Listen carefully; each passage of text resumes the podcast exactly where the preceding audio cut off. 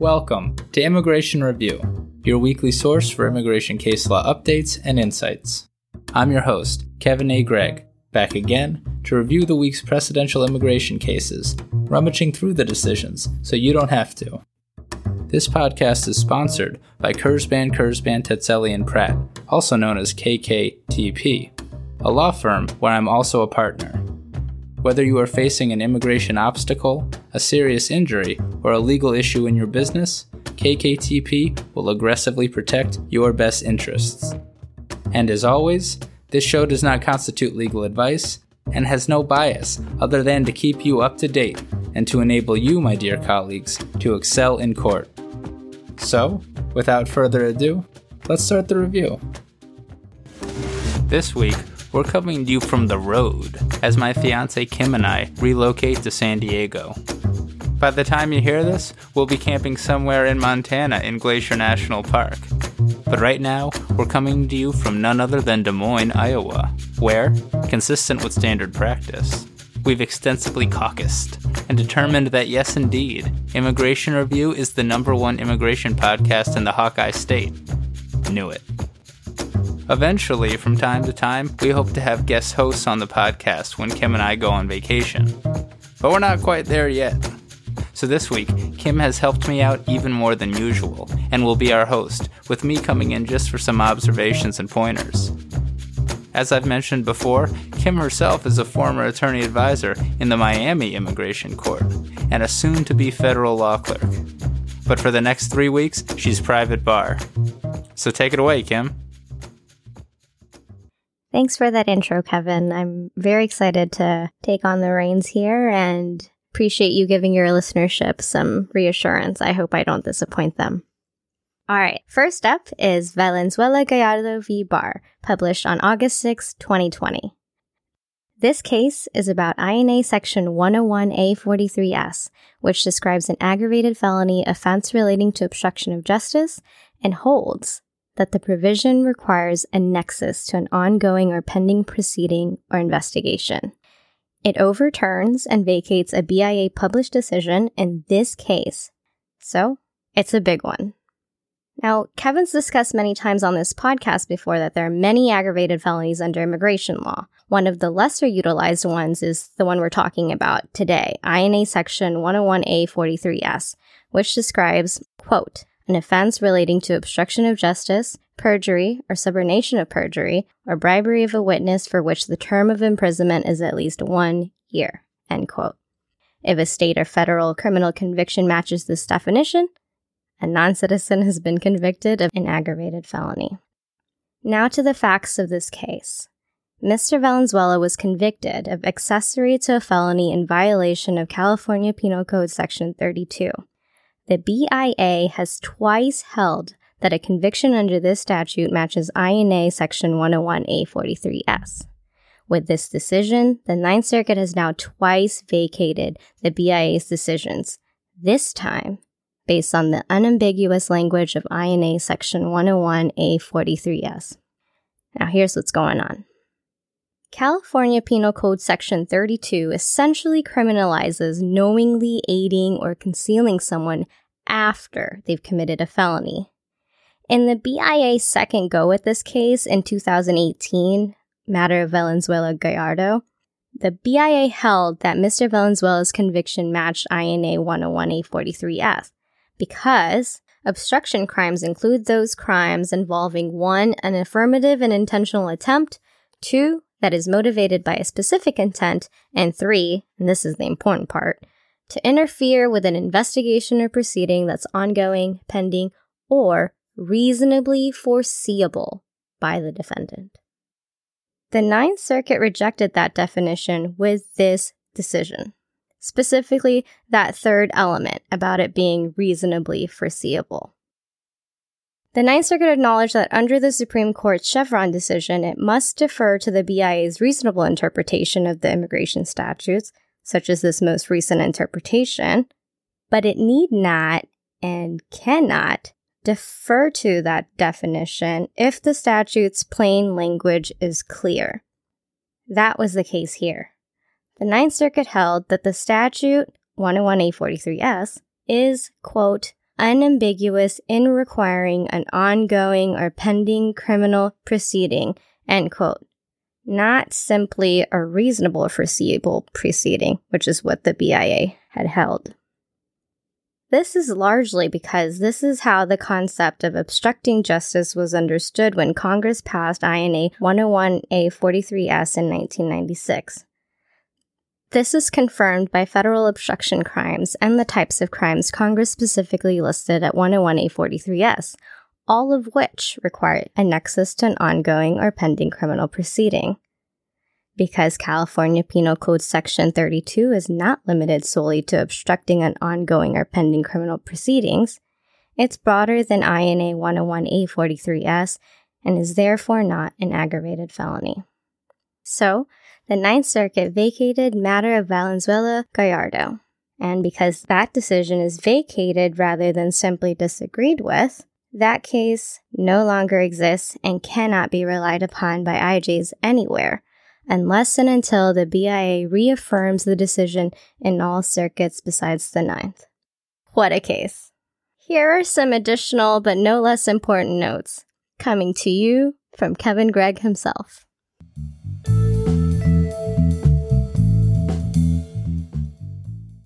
What a case indeed, Kim. Thank you so much. First, the INA 101A43S interpretation amongst the circuits is a mess. For a review of where your circuit falls, I direct you to footnote 6.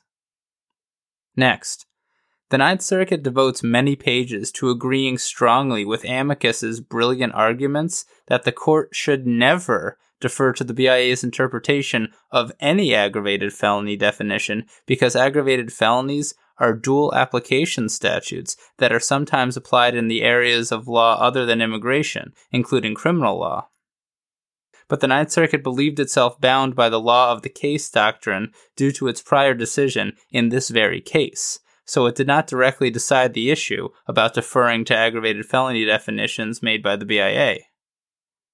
But as the Ninth Circuit notes, the Supreme Court has never deferred to the BIA's definition of an aggravated felony, and sitting justices, most consistently Justice Gorsuch, have strongly indicated that such deference is inappropriate so stay tuned for that. And finally, just a note on the categorical approach because I can't help myself. In the very beginning of its analysis, and at footnote 12 as well, the Ninth Circuit states, fairly unremarkably, that, quote, to determine whether that is the case, we must focus solely on whether the elements of Valenzuela Gallardo's crime of conviction sufficiently match the elements of a generic obstruction of justice offense under the INA. Note how the Ninth Circuit states that it's comparing the elements of the crime to the elements of a specific aggravated felony, rather than to multiple aggravated felonies, as Attorney General Barr wrote into existence last week in Matter of Reyes. And indeed, the one case the Attorney General relied upon in Reyes was a Ninth Circuit case from 2008. Further evidence, and there will be many, many more on the podcast, of why Matter of Reyes is wrong and that is Valenzuela Gallardo v. Barr.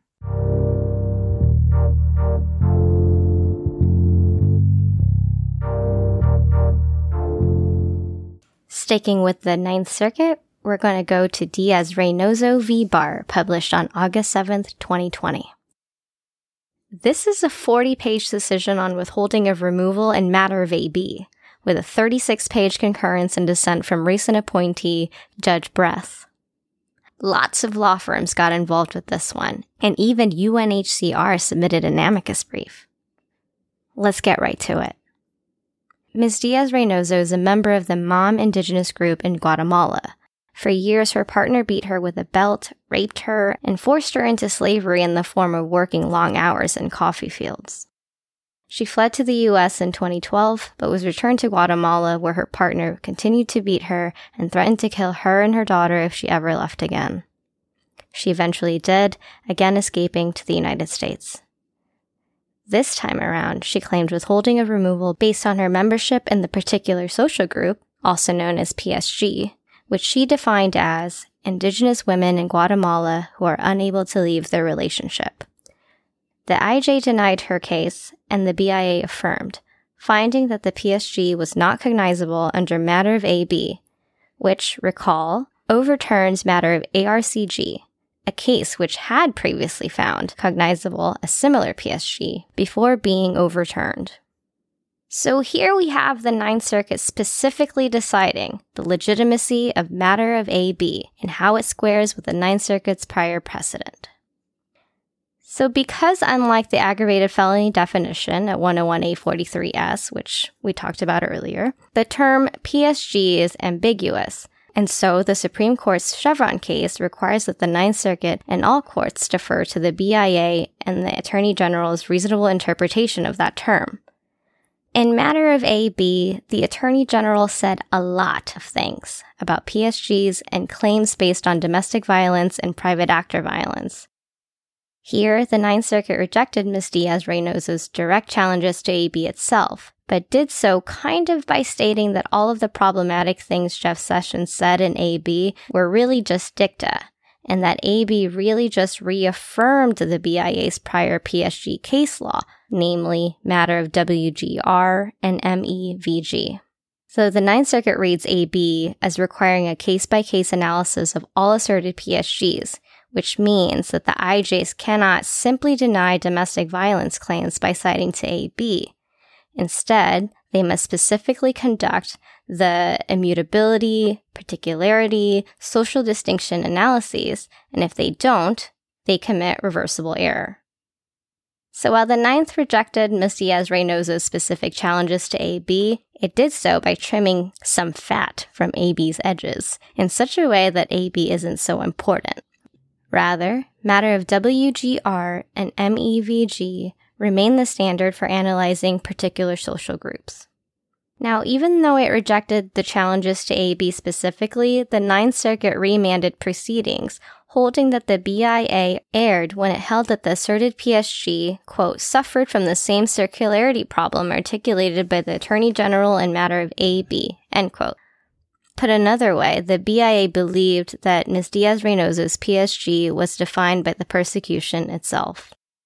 The Ninth Circuit took issue with this in a quote, we're citing in every PSG case, so get your pens ready.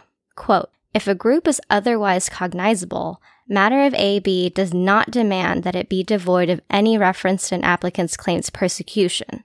To the contrary, Matter of AB reiterated the long standing rule that persecution may be relevant to a group's social distinction. The BIA's precedents, as well as our own, make this clear. End quote. How about them apples? So while the harm a non citizen fears cannot be the sole identifying characteristic of the asserted PSG, it is relevant to the PSG inquiry, even under past BIA precedent. Don't let the IJs forget it and simply copy and paste pages 20 to 23 in your briefs for a thorough explanation of past BIA case law on the subject. Here's another way to understand that concept. Although an immutable characteristic, such as being left handed, for instance, won't normally be socially distinct in a given society, persecution on account of that immutable characteristic can then make the group distinct. After all, Human experience shows that groups are often kind of ignored in a society until the group becomes the enemy, and then the majority starts doing bad things to that group. So, with this holding, the Ninth agrees with the DC Circuit in Grace v. Barr. Expect similar decisions to come from other circuits. Turning back to this case, because the BIA misapplied the anti circularity requirement discussed in AB and prior BIA precedent, the case was remanded for the correct analysis. The Ninth Circuit also remanded for further analysis under the Torture Convention.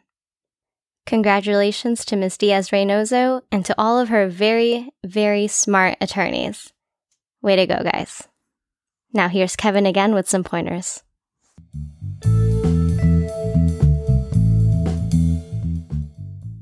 So here's another great quote on the interplay between persecution and the particular social group analysis. Quote, Although persecutory conduct alone cannot define the group, persecution itself may be the catalyst that causes a society to distinguish a group in a meaningful way and consider it distinct. Indeed, Ninth Circuit, indeed. In this vein, Miss Diaz Reynoso still has a bit of an uphill climb on remand, and likely needs to show that the portion of her asserted PSG that relies on her inability to leave her relationship is not due solely to the abuse and persecution itself. And so the Ninth Circuit throws Miss Diaz Reynoso and all practitioners a bit of a bone at footnote 11, stating, quote, there are many reasons a petitioner might be unable to leave a relationship, including a variety of cultural, societal, religious, economic, or other factors. Practitioners should probably cite, explain, and provide evidence for all of these grounds when asserting similar particular social groups. Next, at footnote 7, the Ninth Circuit states that even the BIA has, quote, recognized that although the views of UNHCR are not binding, they are a useful interpretive aid. And the Ninth Circuit is citing to matter of MEVG for that proposition.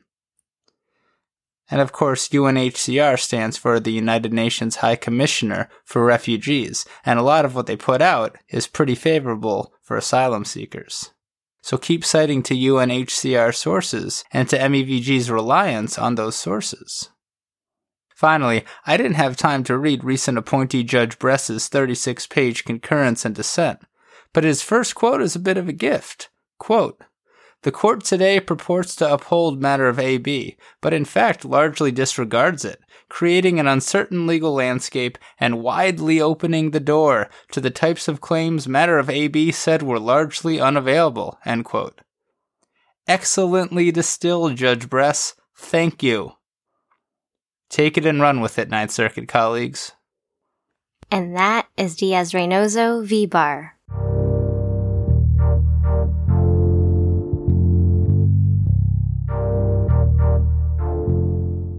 Our third case is Davila v. Barr. This is the second of two domestic violence type cases published by the Ninth Circuit on August 7th, granting the petition and remanding back to the BIA. Like the first one, this one has some hard facts. Here they are. Miss Davila is from Nicaragua. She was raped and beaten by her partner over many years, leading, among other things, to a miscarriage. When she called the police, the police came, but instead of stopping the abuse, left after being bribed by her partner. When she finally escaped, he found her and beat and raped her again. She eventually escaped to the U.S. with the assistance of her mother, who mortgaged her house to pay for her travels to the United States the IJ denied Ms. Davila's asylum application, finding that Ms. Davila was not persecuted on account of a protected ground, but rather due to jealousy and her partner's alcoholism. The IJ also held that Nicaragua is able and willing to protect victims of domestic violence. The BIA affirmed solely on this ground that Nicaragua is able and willing to protect domestic violence victims like Ms. Davila and did not address whether she was persecuted on account of a protected ground. The IJ and the BIA also denied torture convention protection for similar reasons. Addressing first whether the Nicaragua government was able and willing to protect domestic violence victims like Ms. Davila, the Ninth Circuit rejected the board's reasoning, noting that her partner had indeed bribed a government official, the police officer, and that the country conditions corroborated Ms. Davila's testimony. The Ninth Circuit chastised the board for cherry picking the record. Quote, the BIA was required to evaluate all relevant evidence in the record to determine whether Ms. Davila had carried her burden. However, the BIA's extreme selectivity in using the country report evidence belies any attempt to do so. The Ninth Circuit also remanded Ms. Davila's CAT claims for similar reasons. And, in light of the Attorney General's decision a couple weeks ago in matter of OFAS regarding rogue officials, I think Ms. Davila has a good claim to protection. A great result for Ms. Davila. Here's some more good stuff.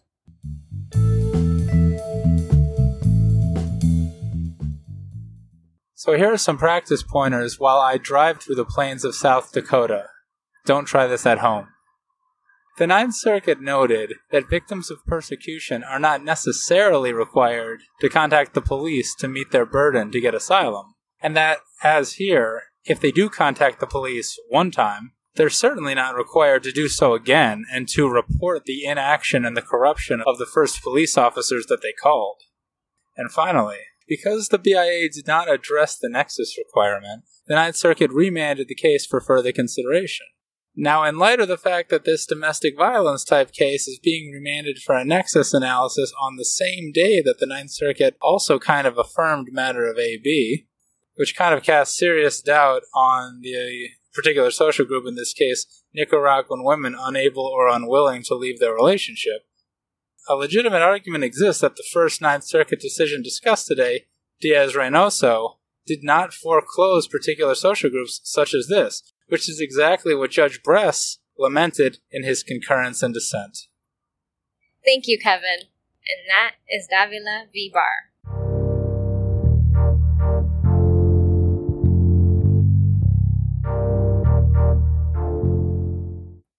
Our next case is matter of Nivelo Cardenas, published by the Board of Immigration Appeals. This case is about motions to rescind in absentia orders of removal and reopen proceedings based on a lack of notice.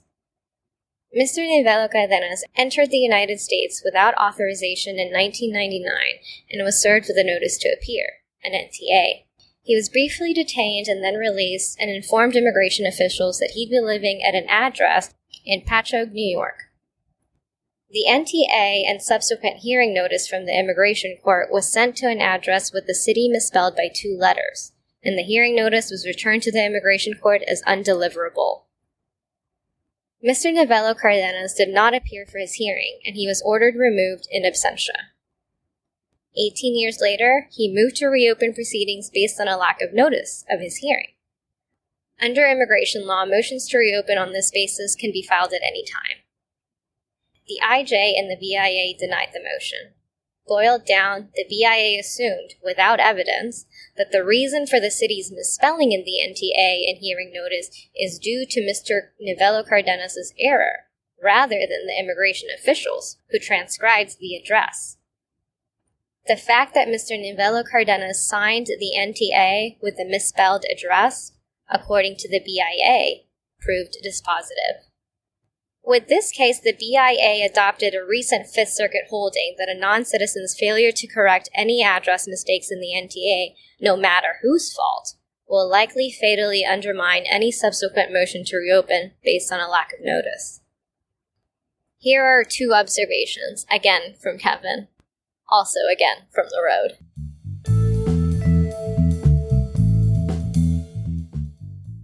That's right, Kim coming to you from the road, still in South Dakota, Mitchell, South Dakota, to be specific, which is home to the world's only Corn Palace. Whatever that means. Not really a practice pointer, just a observation. Here are the two practice pointers. First, Mr. Nivelo Cardenas asserted that former INS provided him with a bag and baggage letter with the correct address, presumably shortly after the in absentia order of removal, which did in fact contain the correct address therefore demonstrating that Mr. Nivelo Cardenas provided the correct address to immigration officials, as he asserted in his motion to reopen. The BIA avoided analyzing this circumstantial evidence by feigning confusion at what appears to me a decent logical argument. And second, the BIA also held that because Mr. Nivelo Cardenas had not updated his address in the 18 years since being ordered removed, he had not acted with diligence in bringing his motion, and the BIA could therefore reject many of his various arguments. Therefore, practitioners, if your client has acted with diligence to move to reopen proceedings or update his address with immigration officials even shortly after a in absentia removal order, a solid argument exists that a failure to correct a mistake in the NTA is not per se fatal to a subsequent motion to reopen, even under this decision. In other words, even if your motion has similar facts to this case, a showing of diligence may nevertheless save your client. And that is matter of Nivelo Cardenas.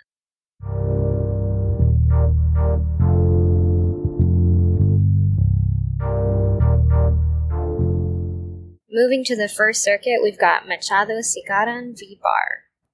This case is about eligibility for temporary protected status, or TPS.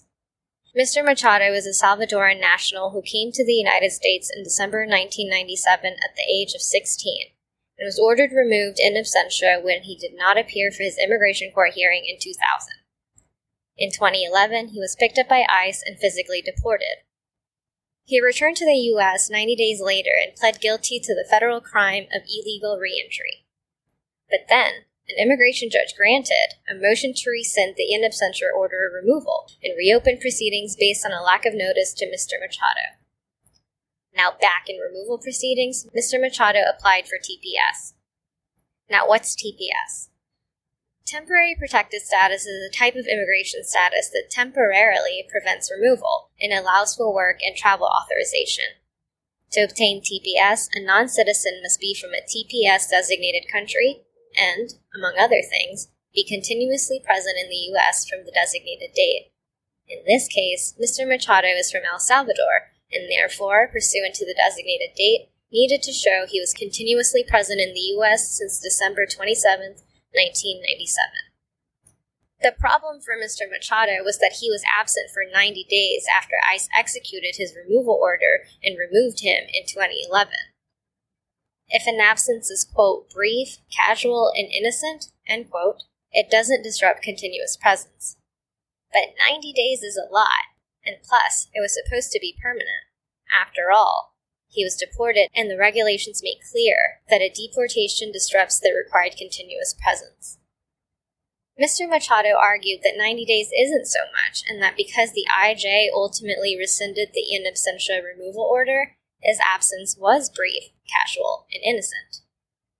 The BIA denied this argument and the First Circuit affirmed, based on a finding that the IJ improperly rescinded the removal order in the first place.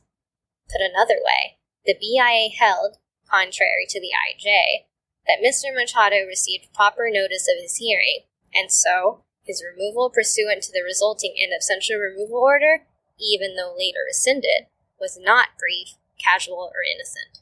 Very sneaky, BIA, and very rough for Mr. Machado. Here are two practice pointers.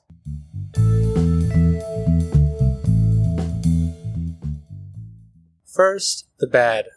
This case brings up an issue that the firm I'm a partner at and other firms have come into contact with in recent years. Beware of OIL motions to remand to the BIA in the era of Trump. OIL's remand from the circuit may simply result in a better written decision from the BIA denying relief or ordering your client removed.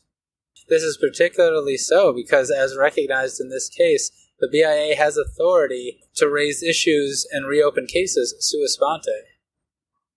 This case should also serve as a bit of a warning to non citizens who are deciding whether or not to appeal their partial wins to the BIA, such as when a non citizen wins withholding but loses asylum. You might end up losing everything at the BIA, even if DHS doesn't cross appeal. Second, some good. The BIA, quote, assumed on remand that a departure pursuant to a removal order could be brief, casual, and innocent if the order was later rescinded as invalid from the outset, end quote. The First Circuit didn't actually reach this issue, but also certainly didn't reject it. So if practitioners have cases with this unique fact pattern, argue away. And that is Machado Cigaran v. Barr.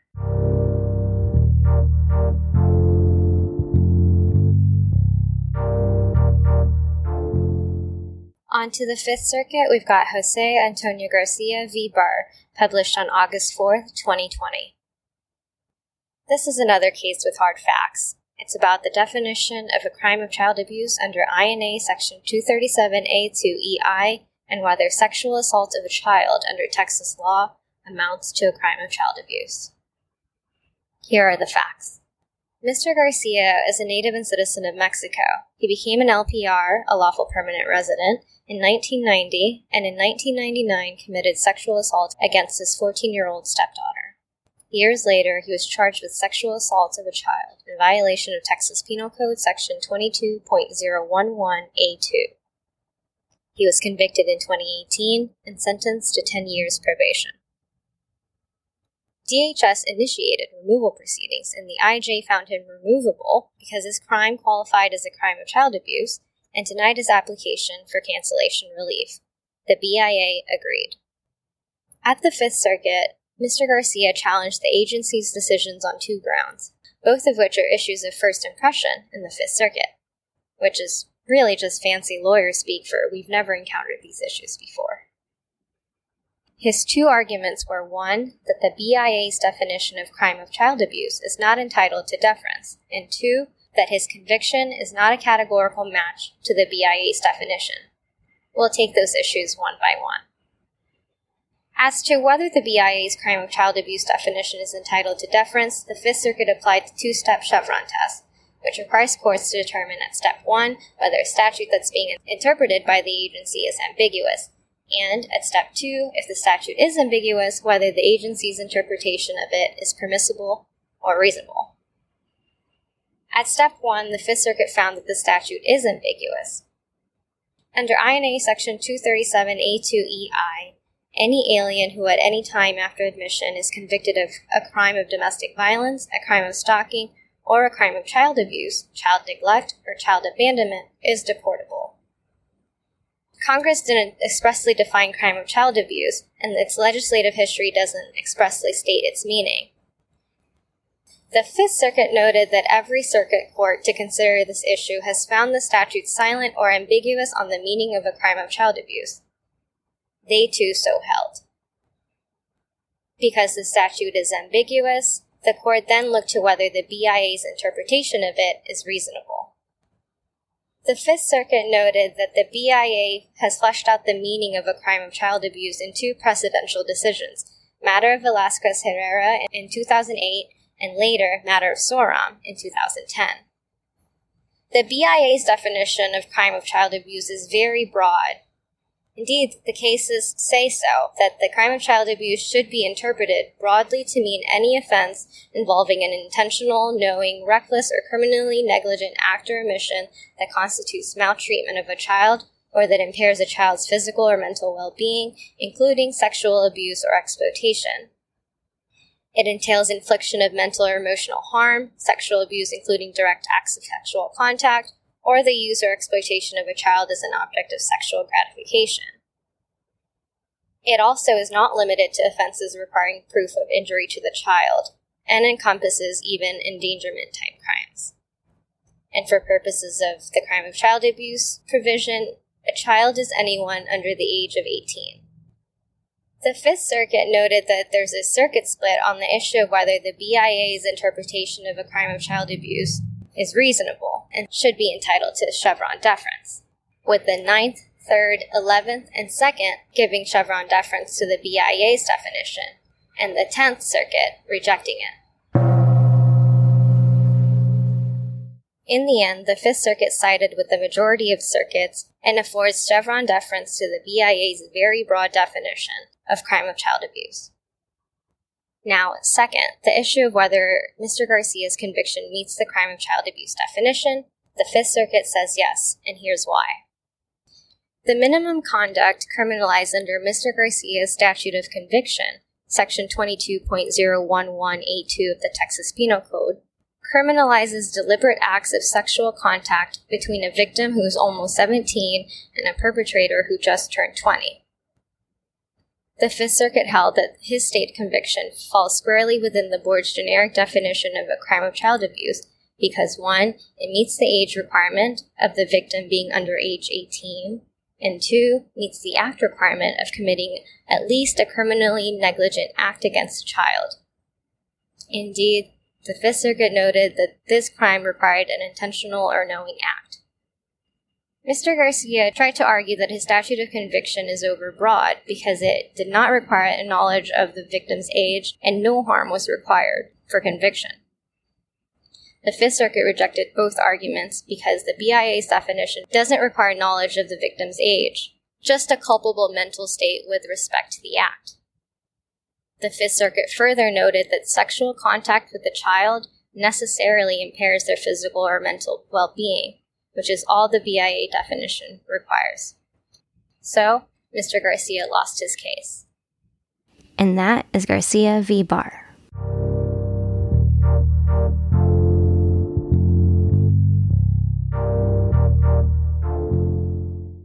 Moving on to the Sixth Circuit, we've got Cuevas Nuno v. Barr, published on August 7th, 2020. This case is about issue exhaustion, motions to reopen, and circuit review. Mr. Cuevas Nuno is a Mexican national who entered the U.S. unlawfully, and in 2012, DHS served him with an NTA.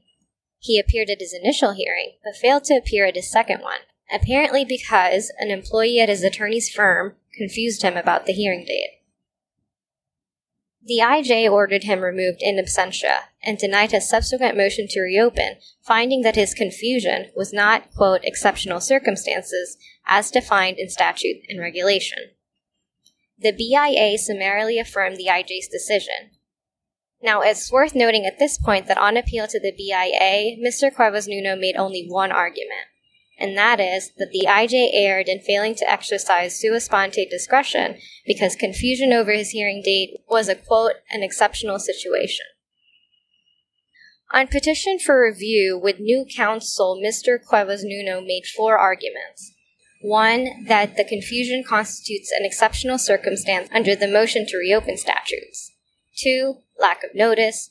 Three, due process. And four, that the IJ erred in requiring him to submit additional evidence for his cancellation application. Now, the Sixth Circuit looked to the four corners of Mr. Cuevas Nuno's brief and found that there was nothing in his brief about the second, third, or fourth claims. So, because Mr. Cuevas Nuno preserved and adequately exhausted only one of his arguments, it had jurisdiction to review only that one and did not consider his other three arguments. Turning then to that one claim, the only reviewable argument, which is about Mr. Cuevas Nuno's confusing the date amounting to exceptional circumstances, the Sixth Circuit said that it actually also lacks jurisdiction over that issue as well, because Mr. Cuevas Nuno's BIA brief only discusses exceptional situations within the context of his argument that the IJ erred in failing to exercise her sua sponte authority to reopen, not her statutory authority to reopen under the INA. Recall, Mr. Cuevas Nuno argued at the BIA that the incorrect notice his counsel's employee gave him constitutes an exceptional situation for purposes of sua sponte motion to reopen. That argument is different from the one he's raising here at the Fifth Circuit, which is whether that conduct constitutes an exceptional circumstance for purposes of statutory motion to reopen. Because these two entail different standards and terms and are derived from different sources of law, one being judicially created and the other statutory, preserving one does not preserve the other. So, unfortunately for Mr. Cuevas Nuno, his removal order stands. We've got one observation for you.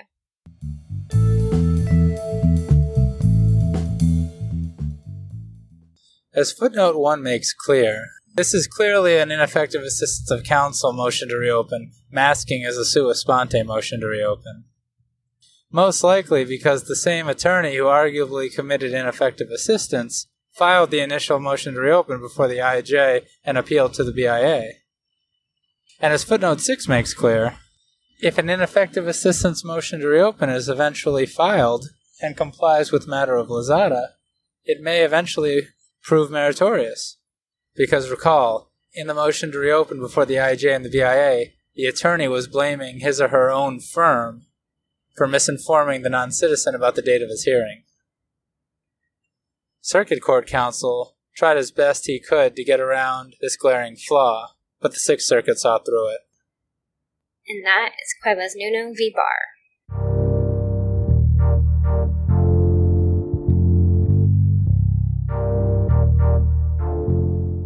Our last case is Galeano Romero v. Barr, published by the 10th Circuit on August 4th, 2020.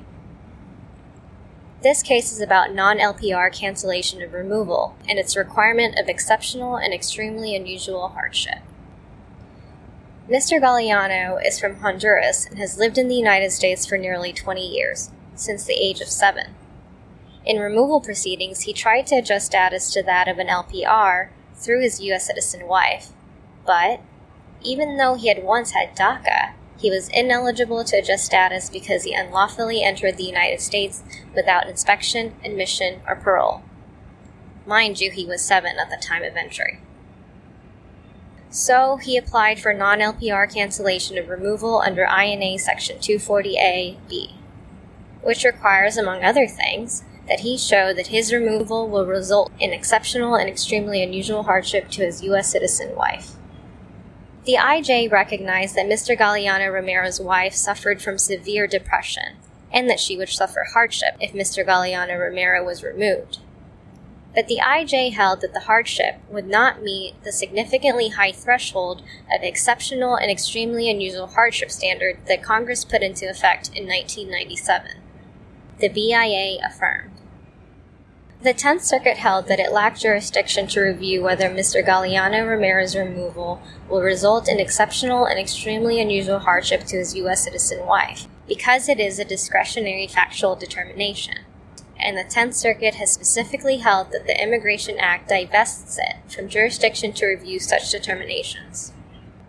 Mr. Galeano Romero also challenged the BIA's denial of his motion to remand to present a Convention Against Torture claim from Honduras the Tenth Circuit denied the challenge to that decision, finding that the BIA did not abuse its discretion because Mr. Galeano Romero had not submitted material and previously unavailable evidence in support of his motion. Here's a bit more on jurisdiction.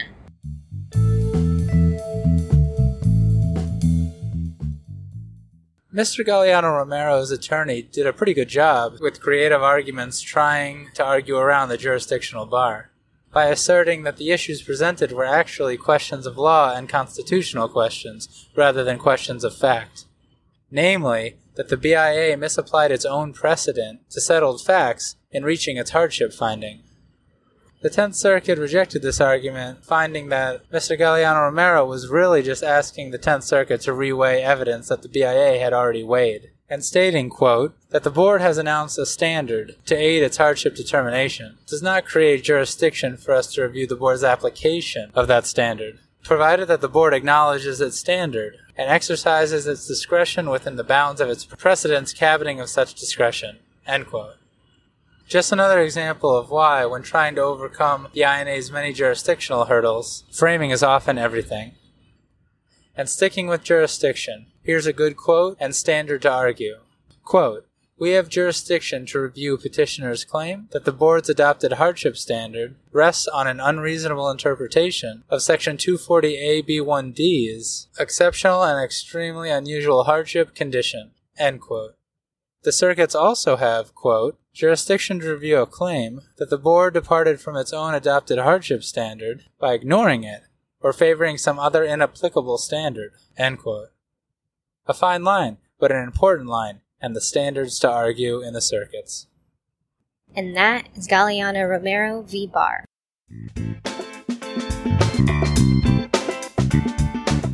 So there you have it. You're all caught up with the past week's published immigration cases. I'm Kevin A. Gregg, a partner with the law firm Kurzban, Kurzban, Tetzeli, and Pratt, and this has been another episode of Immigration Review. Thank you for listening, and I hope you enjoyed it. If you did, please share it with a friend and rate and review us. Each review helps new listeners find the show. And of course, subscribe to Immigration Review wherever you get your podcasts. If you like what we do and want to become a patron of the show, please check out our Patreon page at www.patreon.com forward slash immigration review, or click on the link in the show notes. And if you're interested in an official Immigration Review CLE certificate for 5 credit hours, email me at kgreg at kktplaw.com with your full name and the episode numbers for the 10 shows you've listened to. Also, feel free to email me with questions, comments, or anything at all. And follow the show on Instagram and Facebook at Immigration Review, and send us a tweet at ImmReview. That's I M M Review. I'll be back next Monday for a brand new discussion. Until then, I'm Kevin A. Gregg, bringing you the Immigration Review.